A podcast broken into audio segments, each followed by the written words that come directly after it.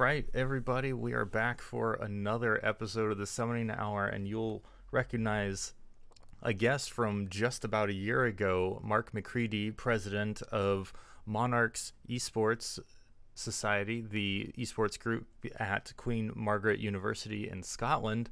Welcome back, Mark, and welcome to the show. Hey, I know it's been a while. It's been, we were just saying it, it's been 12 months now. Probably Yeah. more than that. Like 30 podcast episodes. I had to go back and be like, okay, let's let's see what we talked about. And I mean, now I mean you you've also grown in an additional role working at British Esports as the Scotland representative. So there's a lot to unpack there. But then it, you, Yep. it sounds like you've also got a lot to talk about what's going on at your school, given that you've rebranded from uh, Queen Margaret University Esports to Monarchs Esports. And usually, what comes with the rebranding is a lot more effort from the school. So I'm curious to hear if that's the case this time around. But why don't you do a brief introduction about yourself outside of titles and roles and just what you've been up to? and we'll, we'll just kind of get the highlights from now. Yeah, um, I'm so I'm just like everybody else. I'm a student that went to university um, with a passion of esports uh, and gaming in particular. Um, I'm now going into my final year of university, uh, studying human biology, which we spoke about last time was very drastically different. um, but yeah, um, I'm one of the biggest things is I'm involved in just about everything that I can get involved in. Um, whether that is something like soccer or when I came over to North America, American football, which I started to get more involved with and liking, Nice. uh, following the NCAA. Um, but yeah, gaming and esports has been something that I've always been involved with. Um, and it was about this time last year uh, I started up the society at Queen Margaret University, and from there we've started to develop and get more involved um, with students on campus, creating more opportunities for people to come together uh, to play games, to hang out and get involved in some competitions and represent their own school or university. So And And last time we spoke, like you were just getting started, like there wasn't much of a presence on campus, but how have, how have things changed since then? So yeah, I think when we last spoke, we were talking about the numbers. I, I remember we were talking about how it's a very different school to what you would traditionally think, and it's a very Yeah. small school as well compared to what you see over in the states. Um, we've got just over six thousand students at the university, which is nothing compared to something like your UCLA, um, and it's a very medical school it's not so much built around game design or production. Um, it does have business uh, departments, uh, arts and crafts departments, but nothing really tech savvy, you could say. And there was no formal sports clubs on campus. It was just like intramural, just for casual fun kind of sports on campus, just being small, the school not really supporting a huge athletic department. So I'm wondering how the the shift has gone for that last year, given that again the rebranding. The rebranding is really key to me. I'm really curious about that. I think, yeah. So like, our school isn't a very, isn't heavily invested into its societies. Uh, I think because it's a smaller university as well, um, it probably doesn't have the same funding as some of the the larger ones with the amount of students that are coming along. Uh, but yeah, they do they do try to to pull the strings and to get things happening where they can. Um, with the esports society, it's it's taken off from when we last spoke when we didn't even know how, how many numbers we were going to get on the first day. Um, we're told that we would only get like 10, 15, like the minimum required.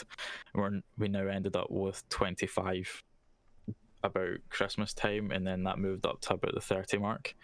Um, we ended up having our own League of Legends team that, for people that had never played together before, um, competed in the national league for the NUEL, which is the National University Esports League.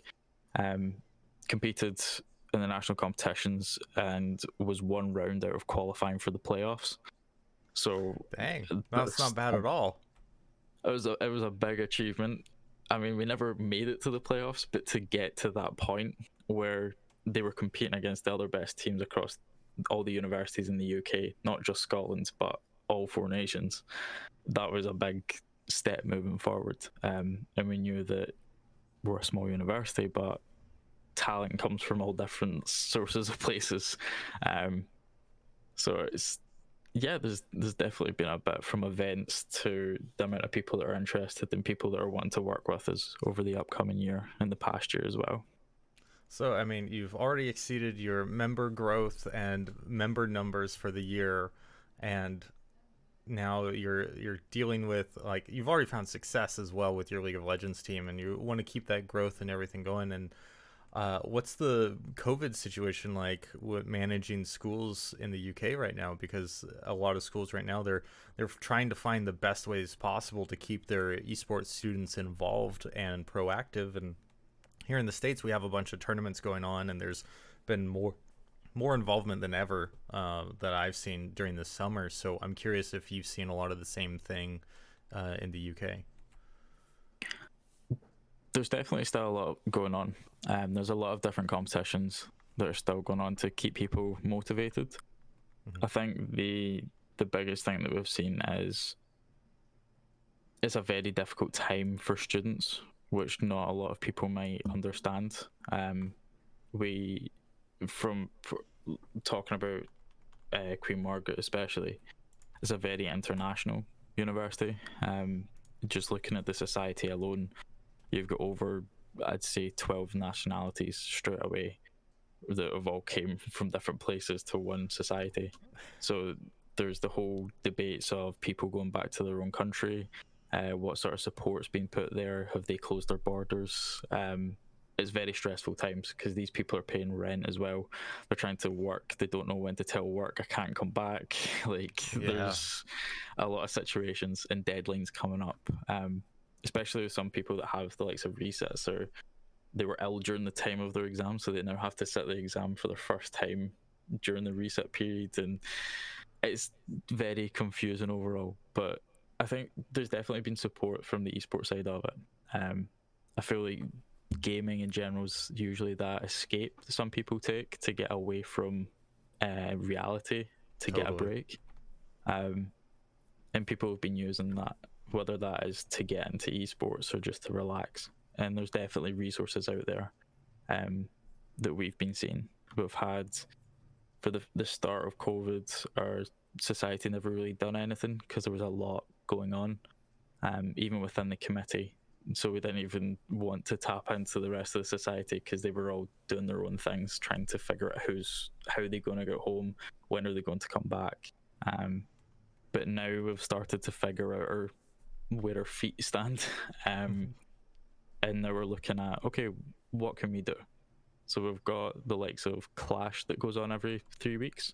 Yep. Um, we've started pulling a couple of teams together. We've got uh, two to three teams that we're putting together every week now, or every few weeks to compete in Clash, and that's just been a good motivation of getting people to play a game together and have fun. Um, and that's now led into us competing in the uh, Summer Cup that NSE, the National Student Esports uh, organizations, put together. So we're starting to slowly move back into getting people proactive and getting involved with esports again. Yeah, no, I mean, we've had, I've seen that across a number of leagues out here, just being like, okay, student flexibility was the most important thing back in March uh, and April in that timeline. And so I mean, all all things considered, that was still four or five months ago, so things really couldn't have changed that much. So having students being involved, uh, even at this point over the summer, is just a big a big win. It could have been a whole lot worse, where people just have to drop everything and really stay focused on just their livelihood. And I know that's still the case for a lot of students and a lot of people in general. So it's it's good that we still have something going, but it, it could still be better, and we can't hold ourselves too accountable for the loss of productivity or activity because this is just some serious weird stuff. So uh, that's Yeah. and that's just how it goes. Like there's going to be problems and there's some things that are just outside of control for us to manage and deal with. Now, going into the next school year, what what are your hopes for the Monarchs to keep growing? Like, are is there another student marker that you want, like student number mark? Is there another team you want to be able to spin up? More school, more like school and faculty involvement. Is there anything like that that you're looking for? there's there's definitely a lot a lot of growth. Um, from I'm sort of in the same position from last time where there's so much that can happen. Um, it's just what can you do with the time really. I, I, I think the one big point was that yeah, COVID's hit, and what effect that will have in the upcoming year. Um, we've got for for me personally academically my my course is online for the first semester. Um so that's me sort of in the same position as yourself. Um for 2020 i don't need to be required in an office or on campus. So there's that sort of position and looking at how that fits in with students as well. And we actually think that's going to be an increase in students. Um a lot of it does sort of come down to the university and how they promote the societies during that period of time. Um, there's not going to be that typical freshers fair, and if it is, it's going to be something completely different to what's happened in previous years. So it would be good to see how that works and how we can help support the university in terms of moving online as esports is nowadays. Um, and there's a, there's still a lot of competitions. Um, I've spoken to a lot of the community managers uh, across the UK, and they're saying everything's going ahead because th- the one thing they see is a lot of students have made this sort of their schedule or their daily routines, um, or weekly routine, um, where they can compete once a week and they've got something to look forward to. Whether that if they are staying at home, they've got some motivation that they know they've still got things to do on top of university, even though it doesn't require physical presence anywhere, but it gets them involved with things and to hang out with their friends. Yeah, and I mean, speaking from a resident advisor perspective, where I was helping kind of welcome in the freshmen and make sure that they had those social structures and involvement uh, in their community and make sure that they felt welcome on campus, I imagine that that's an even bigger priority this year for a lot of leadership on campus and student leadership is just making sure that they can keep everyone who's coming in and everyone who's been there to still feel involved and like that they are part of a community.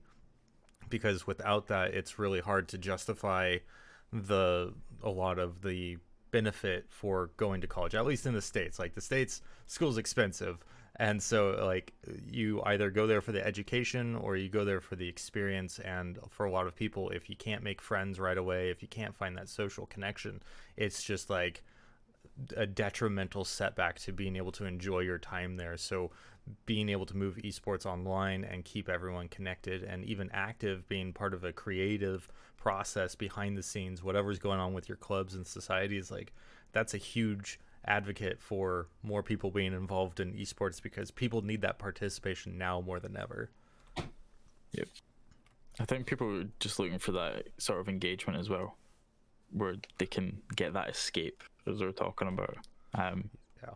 But yeah, there's there's I think it's a different time for a lot of the societies or the student unions, um, to sort of adapt, and we've seen that as well, where people from the student union have come to us and said, "What do you guys do? Like, how are you guys going to function in the upcoming year?" and that's something they've took into to thought when they're planning for what they're wanting to do for the the entire student union uh, with societies and sports teams. Oh boy, that's going to be fun to uh, figure out on the fly just to see because I mean you can set all the plans up, you can do all the investigations, try and get general sentiments from players and students and being like what how, how can we do anything to help you? What can we do to help? And until you're in that moment until everyone's back in that process on the schedule, do you actually get to see what that interaction levels are going to be like and that's then it's time to pivot and replan reschedule and so that that's going to be a little nerve wracking i'm sure. Uh, outside of just trying to set up set the pace and set an example for other societies and keep your students involved and happy and engaged with their community is there anything that you want for the club this year? Like more teams more school involvement anything like that? Funding that was a funny one from last year. Um, I, I don't know if we discussed that last time. It was what uh, money for traveling, which was Yep. definitely something we're probably not going to be getting for this year. I don't think anybody's going to be traveling. Um, But I mean, it's good because I mean, like you said last time, like you the near the farthest school for you to go and participate was four hours away, but you have a whole bunch of other local schools and now large gatherings still kind of put a pause on it. But like the fact that you can play an online match with someone right around the corner and have decent latency about that as opposed to playing across time zones here in the states across thousands of miles like that's the difference uh, and so I mean, a lot of schools don't have a lot of programs out here. So, U- University of Washington, and then a couple small schools, and their rival AAA school is on the other side of the state. So there's no way it's like a six-hour drive. So there's no way that they're going to be able to make that commute back and forth. Not that they should be, anyways, at this time, but like you have so many more schools in your area that are involved, especially with the British Esports Association really connecting the countries together and bringing like that unifying position along with NUEL. So let's jump into that. Let's jump into British Esports. I'm curious how you got involved there and what their real purpose is across uh, the UK. so, um, the, I'll tell you about British esports. Um, British esports is the national body, uh, not the governing body, um, that's been put in place uh, by Chester King, who's the CEO of British Esports Association. Um, the the whole objective behind it is to help support uh, and provide some sort of guidance to people that are getting into esports or would like to to learn more about it. Um, there's a lot of people out there that are wondering about how they can, what sort of role they would have within it, what sort of roles are within the industry, how does esports benefit them, is there any health benefits, um, can they use it as an educational tool? Um, there's a lot of different aspects that have been discussed even now, uh, going into further detail of what esports can really accomplish within the likes of an educational setting.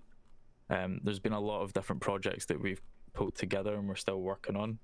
Um, one of the ones is our um, BTEC qualification that's now going live in schools this upcoming uh, semester uh, across the UK.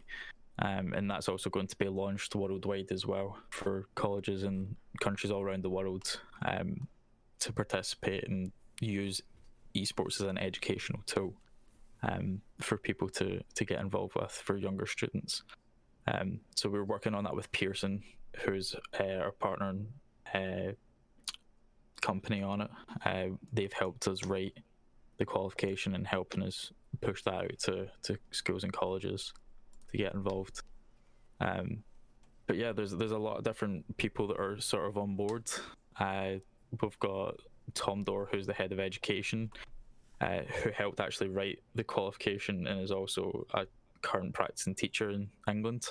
So he's still teaching whilst he's been helping out with British esports and balancing that juggle. I, I don't know how he's done it, but That's great. he's fantastic. um, and then we've got a fantastic team across the board uh, from Dom helping us out um, with the articles and helping us put out a good uh, PR standpoint with Morgan helping with marketing. Um, but yeah, there's there's a lot of different people that are involved uh, helping build this together from all different backgrounds, whether it's education, journalism, um, even talking about Chester himself, who's sitting on the uh, Global Esports Federation, the Interla- International Olympic Committee. So there's a lot of different uh, positions that we're trying to pull together to staple in esports as an actual sport, well, not sport, um, as an actual activity um, within the UK, and that it has a ground for people to get involved with. Yeah, and I mean that's all wonderful, and I wish we had some more organizations like that that were really driving a lot. Like in the states, we have uh, NACE and CSL and TESPA and all, all, sorts of different orgs that are really trying to push forward the formalizing the com- competitive side of it, but not a whole lot of effort towards like really educating people on the benefits of esports and really trying to drive it together and have like a, a, really consistent vision for it and how it can be uh, applied to different schools. Every school is kind of out for themselves right now, and depending on whether or not they've bought into one division or another, like it doesn't really play a huge impact on things. And we're starting to get some connectivity between high schools and college leagues and starting to get a little bit more of that feeder system. So high schoolers with talents are being recognized and potentially being even recruited by some of our universities. So that, that's a nice step, but I definitely like the approach that the British uh, Esports Association is taking right now. And like just looking at their website, I, I love that there's first and foremost, it's like, okay, here's our latest news, but then here's advice, the championships, putting comp- competition up there like secondary to the latest news that's going on, and then education and women in esports are right next to it. And just scrolling through the news, like you can see that there's women represented on the front page, and when you it's not just the front page because of the recent my uh, Me Too movement or anything like that, but you load more news, and it's just women front and center mixed in with men as well, just all the way down, and just a lot of recognition for uh, diversity and including women in esports, and that's just been a, a, real hot button topic lately. So it's it's great to see this actually being talked about and seeing the British Esports Association walk the walk as well. So uh, and getting an interview with Alice Powell, driver which I know like virtual driving has gotten a huge uh, boost over the last several months, and uh, driving was one of those first things to really cross into mainstream during COVID about returning to competition and stuff. So both F1 and NASCAR in the states, like we saw a lot of boom and a lot of interest in esports because of that. But now you've got a woman also driving a bit of that face in the UK. Uh, that's just a great place to be and a great resource to be able to tap into and a great mantra for uh, a business to really be able to say we are promoting this for everyone in education, which just you can't go wrong with that level of support.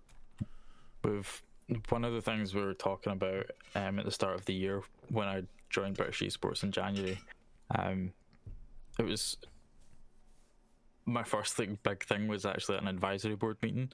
Um, so we have an advisory board where we've got people representing separate games that are have a, a high knowledge or a high skilled knowledge of the game that can help advise us and if there's a game that we're not particularly sure about. Mm-hmm. Um, I know personally the racing uh, esports, I'm not. I'm not too knowledgeable on it. Uh, it was always something that I never got involved with. But then talking to likes of like Nick Egan, who's our Formula One advisor, there was a lot of things that he was just passionate about telling me about and letting me understand more about and it's sort of bringing people together that were highly intellectual in what they love to do um, and discussing about it and helping people learn more about how they can get involved um, i think that's one of the biggest aspects we've seen is especially with the work i'm doing in scotland is there's a lot of pockets of people doing their own things but it would be so much better to have them talking between each other to see what they can do to help move forward but with the women uh, with us having that advisory board, we're talking about why don't we have a women in games committee? Why don't we have an advisory board for that, um, where we can collect a lot of the top uh, esports influencers within the industry in the UK, bring them into one place, and say how do we push this forward? How do we promote women within gaming and esports? And how do we work with external organizations to allow this and to highlight the work that's been done uh, to show that there is diversity in the top level and that it's being promoted. I, I would see a future interview or content with the women's uh, Dignitas or Dignitas's women's Counter Strike team.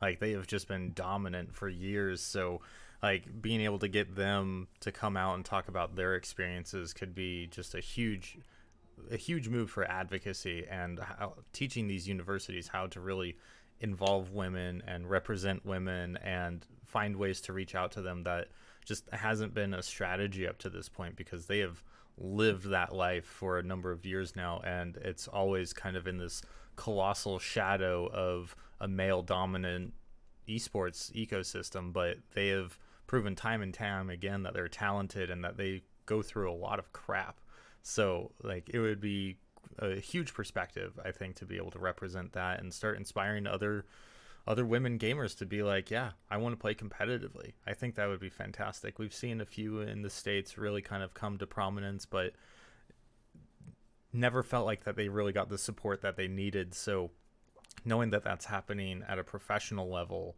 you know that's happening at a high school and a college level as well. So the sooner that schools can be interacting together and talking to each other about this with general advice coming from professionals from people who have who have strategies around this kind of behavior or treatment like this this could be like a like a, a big changing moment for esports to really be able to talk at an early age about involving women. We we saw a lot of the same discussions like 6 8 years ago and ongoing now about getting women into science and technology uh, and electronics and uh, computer science degrees all that kind of stuff. Like we're we we saw that conversation happening, and now it's we're seeing it again in the games industry, and we're seeing it in esports. So this is a huge wave for everyone to be able to ride. Yeah, I, I think there's a lot of work to be done, and we've already, from me coming into British esports, we'd already achieved like a lot of things that not a lot of other countries have managed to do. Um, one of the biggest things is we work with UKIE, which is the UK Inter- uh, Interactive Entertainment, which is the govern body, governing body of um, digital media within the UK. Uh, they work with the British government uh, in terms of that sort of area. Um, and it's about having these sort of partnerships and working together collectively to address these things and to say that esports has the potential and it has such a good structure that can be built around it and if we can achieve that structure and put the support and guidance in place to all these colleges and universities and um, high schools, then we can really achieve a lot. We can really promote people from all different backgrounds to go and release their full potential. I think with the the BTEC that we've created, it has a lot of potential within it as well. Um, we're looking at it to go from a very low level to a very high level within colleges. So in, in the UK, we have a slightly different education system where our colleges are separate from universities. Um, we call colleges further education, and then hmm. universities higher education. Um, there's not really much difference between the two. Um, you've got colleges that are a lot different. Um, you can go for to become like an electrician for example, you wouldn't go to university to become an electrician. Gotcha. So it's more academic as you go to university. Um, but within our colleges, what we see is a lot of people go to college to then go to university. So it's a good middle ground between high school and university for people that are lost, you could say, or they've not found something that they can engage with. Yeah, that and makes you, sense. And when you look at esports, it's something that within that age group, you see a lot of people between 20 to 30 or 18 to 20, 18 to 30, not 18 to 20, um, 18 years old to 30 years old who are figuring out life. And you probably have a lot of them that are involved in games. And with esports being a suitable qualification, we're looking at it as a sort of Trojan horse, if you will, where it gets people in to become educated in what they want to do. It gives them the opportunity to go and study more psychology. What's the psychology behind esports? How does that fit into an esports uh, situation within teams with players? Uh, the events management side's another module that's in it where people can create their own event on the college campus where they can learn more about how do you set up an esports uh, event. There's the marketing aspects, you've got the entrepreneurship aspects, uh, there's nutrition and diet. There's a lot of different things that are now started to bring in. Um, I think one of the biggest ones I've seen is Excel, um, that comes out of the UK. They're now changing their focus to being more unique around the the player's health and well-being they want to have that as their staple like trademark is if you go to excel it's because of how well they manage your progression um, around your health and well-being and how they can make you a better player through getting sleep basically Yeah, yeah, getting absolutely. exercise and being able to talk to people and having that psychology support That's So- really important. Like I think the the team that I think does that the best, at least out of the North American organizations, is probably Complexity, just because they they're owned and partnered with the Dallas Cowboys, one of the biggest franchises in the country, and it's NFL team. Uh, so they have the dietitians, the the recovery therapists, they have the uh, actual rehab therapists. They have like the whole medical bay available to their esports team as well, and they're located on the same professional campus, so they get a lot of that attention that you see in the American Football League. Like really that high level treatment because they're celebrities and that that team just makes stupid amounts of money. So the esports team gets to ride off of that benefit, but and they get treated right because they have the facilities and the the people who can help take care of that. And having another team look into that especially around mental health is a big deal. It's a huge topic in esports and it's been trending for like the last year or so uh, after some losses of popular streamers or after you see all the burnout from people in like the overwatch league and even Call of Duty League and a number of other of the professionals who have been playing, they'll retire to be a content creator first and foremost because it's taken a toll on their body. And so, the more that we can start talking about training for longevity at the professional level and start instilling that down to the high school levels, like that way at college, university, high school levels, that just means that we're doing that much better practices in all. And I don't think it'll take long for those things to get down to the the the pee wee and the elementary like first school uh, tier kind of leagues, which I, I'm excited for. Like I don't know about you, but I can't wait to see like five and six year olds playing League of Legends. Like you see their first soccer experiences where they're all just huddling around the ball of chasing it everywhere. I can't wait to see fi- all like all random, all mid, just top lane, bottom lane, mid. Like that's going to be a lot of fun. Like I am excited to see that. I mean, I, it's one of the things that we're talking about as well. Is you've got the likes of like Rocket League as well. That's Absolutely. three years old and older. Um, you've got League of Legends. Uh, I think that's a seven plus in the UK or in Europe. But even still, like these young ages and getting people involved, I think it's just a hesitancy right now around. There's not a lot of solid, concrete research for it to be introduced to schools. Uh, it can be introduced to schools, but I think to break that barrier, it needs somebody to come along and say, no, no, no, it is okay. Like it is good for them to get involved, and it is good for their development. Um, I think that's the big breakthrough that we're waiting for primary schools, especially now we're into high schools and helping support high schools, and teachers are starting to learn that it's just like having a football team. Um, but there's career aspects that come out with actually playing the game that they can go to college and university to develop further and to go into this industry. Um, and if they don't, then they still have these skills to go elsewhere to whatever they want to do in life. If you leave with a marketing degree, you're not stuck with esports. You're stuck with marketing in general across multiple businesses.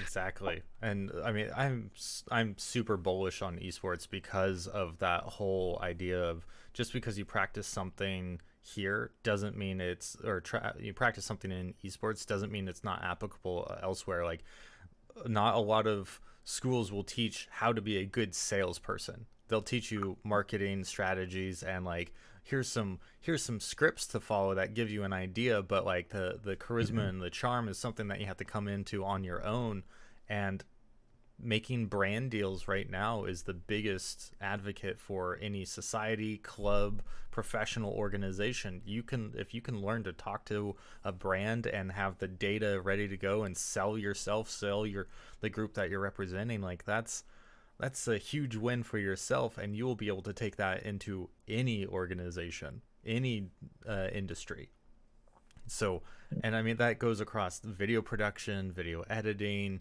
social media. Like you listed off a whole bunch of other things as well. So, like, it's just a good place to really try and find yourself. And you don't have to stay in esports. Like, I don't, it's funny because a lot of the students I talk to, they don't actually plan on staying in esports they're just like this is a lot of fun for me right now i get to meet a whole bunch of people i get to play the games that i like and play it at a level I've never been able to play it. But when I'm done here, I'm I'm gonna go be an auditor for the IRS. I'm gonna go work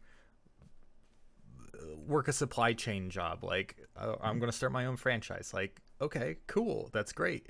And but it's all those different personalities and those interests that are being brought together so that it's creating a common language for everyone. And uh, ev- that connectivity to a community is so important that it's this is just going to be a huge benefit benefit once we have more schools coming online with that central focus of knowing that this is good for students that this is good for their universities and their college campuses both in person and online which online is just that new area that everyone has to take into consideration more so than ever so there's there's a lot that everyone gets to figure out but we're in a good spot to have that figured out I think one of the big things about um, the students that needs to be encouraged more is that entrepreneurial aspect. Not to go and set up your own company, but also to encourage them to go set up their own companies.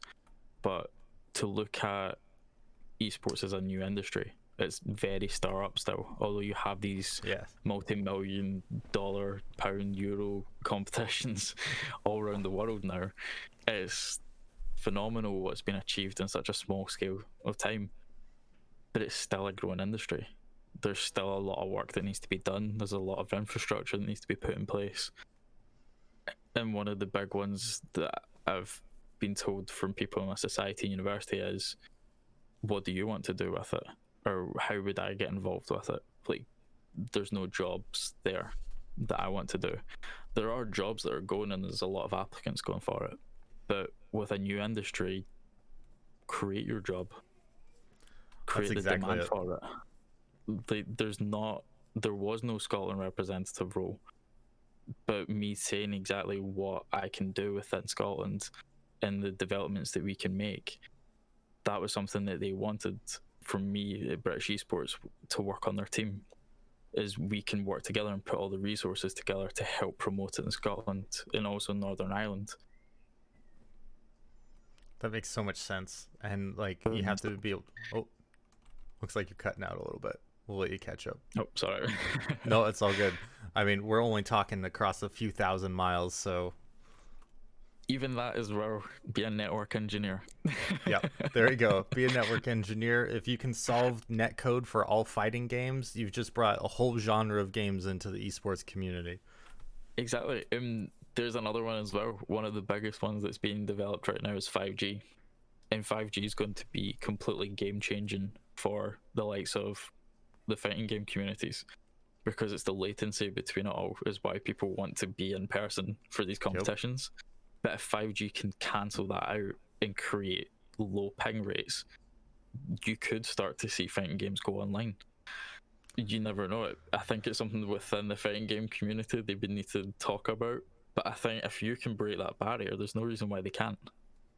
Think that's go- that's going to be an interesting culture clash. You're going to have the hardcore FGC going to be like, it has to be in person. It, otherwise, there's just we don't trust technology, or it's just like even that slightest like one tenth of a hiccup, one tenth of a second hiccup, like it's not going to be good enough for them but then a whole bunch of other people or like even potentially the younger fighting game community they're they're just going to go I can play online I don't have to see these guys every week I don't have to like I don't have to train against the same people week in week out and hope that my region is any good so that I can compete in a larger scale at like Evo or any of the big uh, tournaments on the East Coast, West Coast here in the states. So it's going to be an interesting dynamic when we see how good 5G is actually for everyone. Yep. Especially with the likes of across the Atlantic between North America and Europe. That will be once that breaks, that's going to be phenomenal because yeah. then you can really test who's better. I mean, you might actually scrap regions. yeah, jeez. I mean, how would that go? Like, we, we kind of see a little bit with it, like the Overwatch League and Call of Duty League, how they, they travel back, or they were supposed to travel back and forth, but we still haven't seen that proven, that regionality proven of traveling and doing lands that way. But if you can take out that that whole travel perspective and needing to do that for competitive integrity, if you could take that out and then you start talking, okay, Europe and NA are now constantly in battled in a whole bunch of different leagues as opposed to here's your division, here's my division, we'll get together for a major every 4 months or whatever. Like if you can just put them all in the same league and really see how that pans out. There's no that, EU solo queue anymore. It's just a an international solo queue. that would be intense. It would be interesting. It would be interesting. I think something we were talking about earlier as well was the whole sort of like traveling between the universities uh, in Scotland. And I was actually yep. talking to NSE about this. Was there's a lot of events, and if there's going to be a national tournament or final for the whole UK, it's always down in London. And there's not a lot of events happening in Scotland. And that's not a, of a point of saying, okay, well, the finals needs to move to Scotland. That's the only way that this is going to solve the problem. It's more of looking at what can happen in Scotland to encourage people to go to events because not a lot of people can travel down to support the university or anything like that. It's more of is there a way that we can have an event where people from the society can go and cheer on their societies and create that atmosphere because that's not possible when it's a seven hour drive seven eight hour drive down to london or an hour flight it's yep. it's not going to work and especially with the the flight times at like six o'clock in the morning nobody's getting out of bed at two to get that flight so, i mean have you I mean, you and I have I've heard stories you've had to organize students before, but like a whole bunch of college students having to get up at two as opposed to going to bed at two, like that's a very different conversation. Yeah. Be interesting to see when they go to bed or if they go to bed. But yeah. um, no, that's that's one of the big ones that we've been working on, and I think that's one of the the reasons to why I'm now working with British Esports was the work that I'm trying to do with the universities and with the Scottish community as a whole. Um, I think I'm mostly working on the university side because it's a maze if you start to try and solve the big problem itself.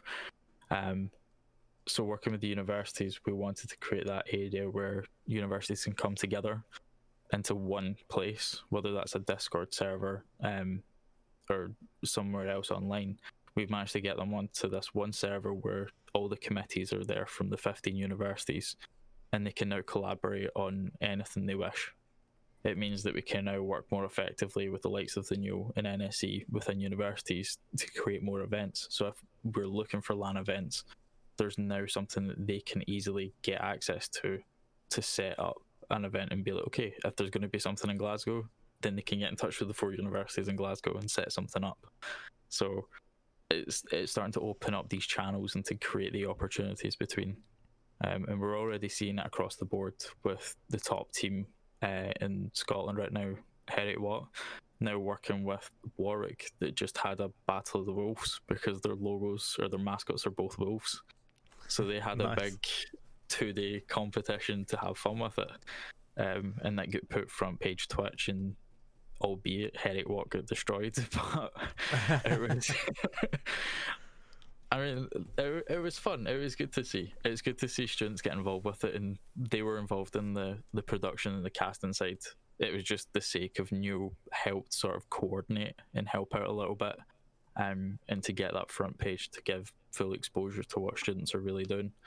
I think that's the important part at the end of the day is there's a lot of students across the place in Scotland.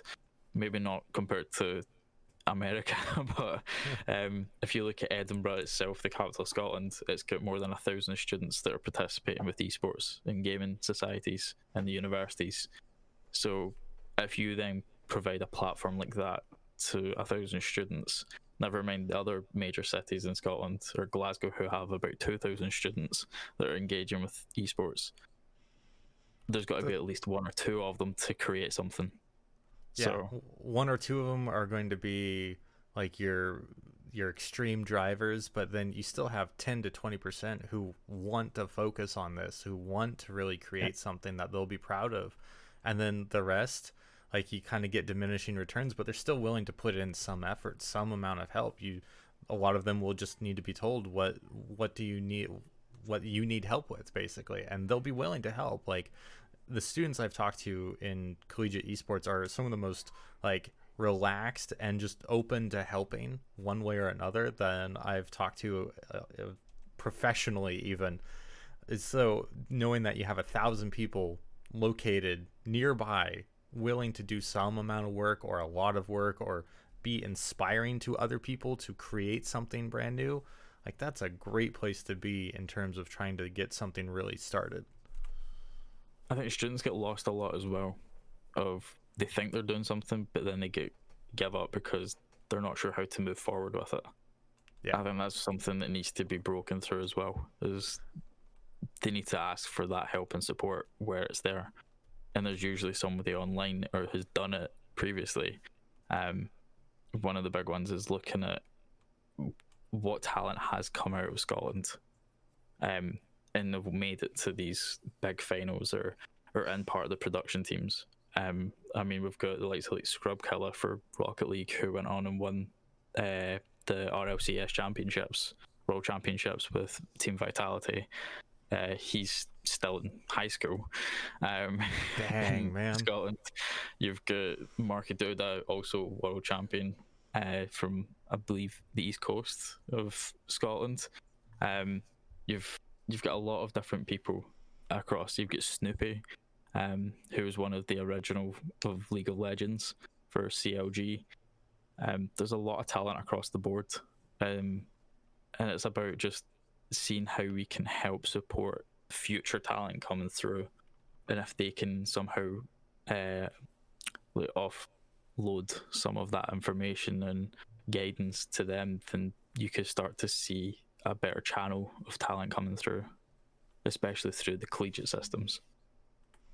And I can't wait for that moment when people recognize the amount of talent and the amount of future proofing that you can have in esports by hiring these students who are motivated in collegiate esports. Like, I know a lot of people are still looking at professional esport players as the epitome of what you would want to do much like how they look at anyone in traditional sports of like that's where you want to be. You don't want to be the camera guy behind it. You don't want to be the producer doing the live show. But there are people who want to be doing that. And so when you get to this opportunity of thinking about how you're going to fill out these professional esports companies five, ten years from now, it's going to be with the young bloods, the people who are coming in with this passion and who have the experience because they've been doing it at a collegiate level, not just because they're content creators, not just because they happen to be in the right place at the right time and uh, applied for a job at the org. It's going to be they have built a resume around this and it's going to be highly competitive the next five to ten years. Just ridiculously competitive to get into one of these orgs we saw it kind of with the games industry in the early hmm. 2000s late 90s there was a big boom there and like a lot suddenly it's like oh you can be a professional game developer. Who knew? Like that was that was that conversation. We're going to have that same conversation we're already having that same conversation right now with esports but in 5 to 10 years it's going to be cemented that the students who went through college or collegiate esports they're going to be the ones who know what it takes to run something good but then also know where it needs to be taken because they'll have made those mistakes they'll have asked for those lessons in college and they'll know the natural evolution of all of their lessons shortly thereafter when they're in a professional environment and they have the full on support of that group to really push things. Yeah. One of the something that I'm really excited about, and it's something that I'm sort where my profession in human biology starts to kick in, is we've got a lot of talent coming out of colleges, even in North America and the universities over here. Um, and even when you look at the likes of COVID that's happening right now, a lot of the attention turns to the universities of what research do they even have to back this? What studies are going on? Where's the academic papers? Who's actually writing the papers? What's the sort of stature of this person behind? Is it something we can trust? Is it something that we need to take with a pinch of salt? Um, I think one of the biggest ones for us is the British Medical Journal is the most important, uh, one of the most important reliable sources out there um, because of its high quality um, of publication for medicine there's nothing like that right now across esports. And nope. I think that's something that gets looked over a lot as well. So it's we're seeing more students going on to do masters projects and PhDs or even doing their honors projects in um, esports, whether that's the event side or the business, financing, marketing sides. But it's also in the likes of the the psychology sides of it or the health and well-being sides, uh, how esports has an effect in the total body sitting in front of screens does that have an effect on you? There's a lot of different discussions to be having.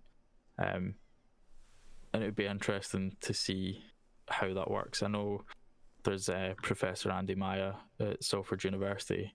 Um, i had a great discussion with him and he also sits on our advisory board at british esports.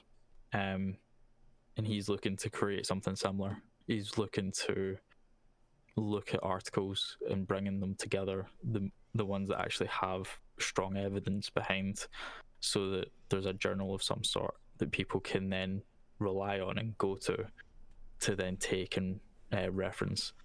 So it's something I'm quite excited that that's now being discussed and it's been brought to attention. Absolutely, like um, when you get that scientific aspect behind it and you start seeing the benefits of it, but then even some of the negatives of it, you still yeah. just because there's a negative doesn't mean that there's not a solution to it.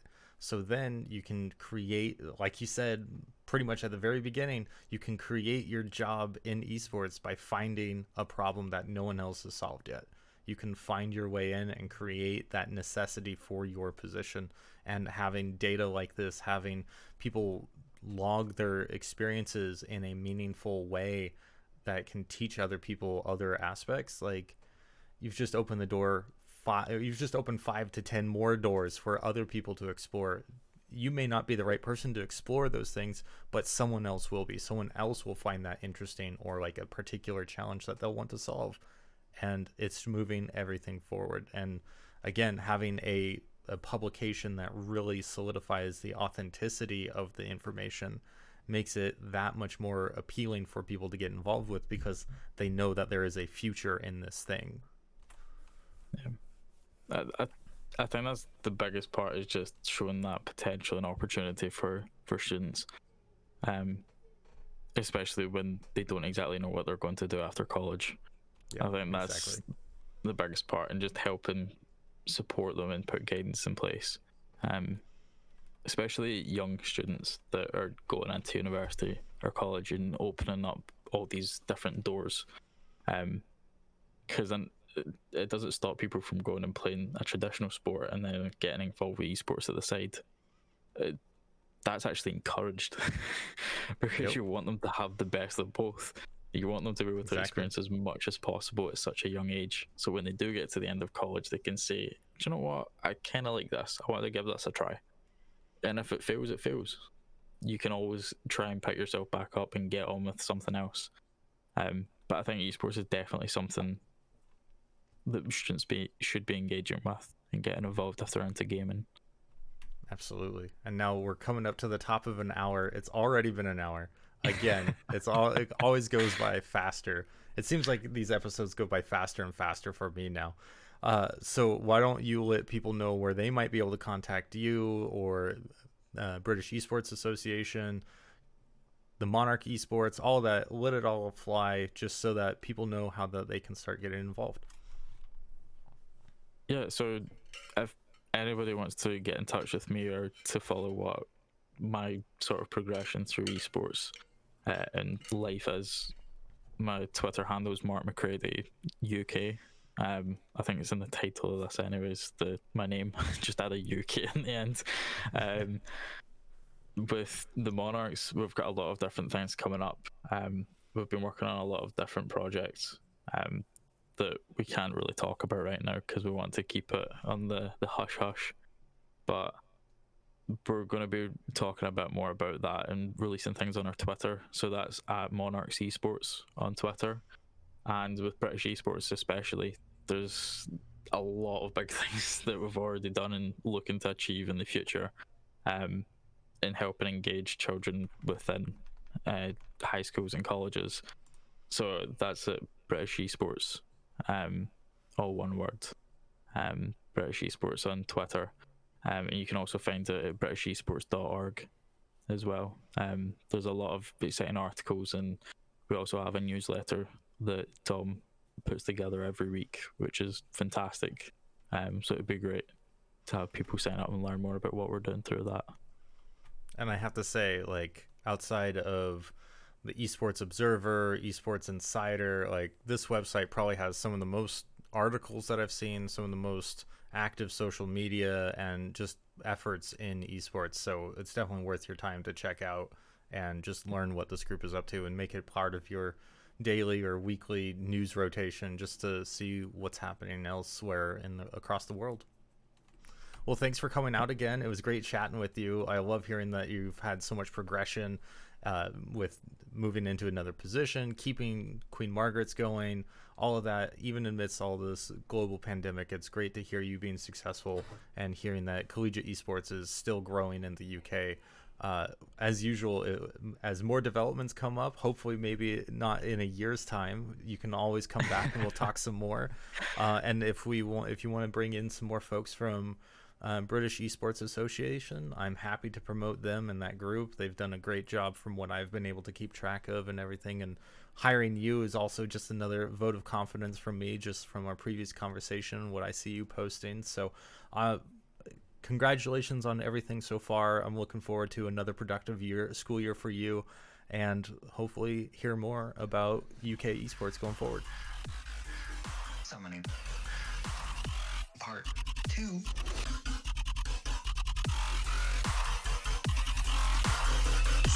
Hour podcast.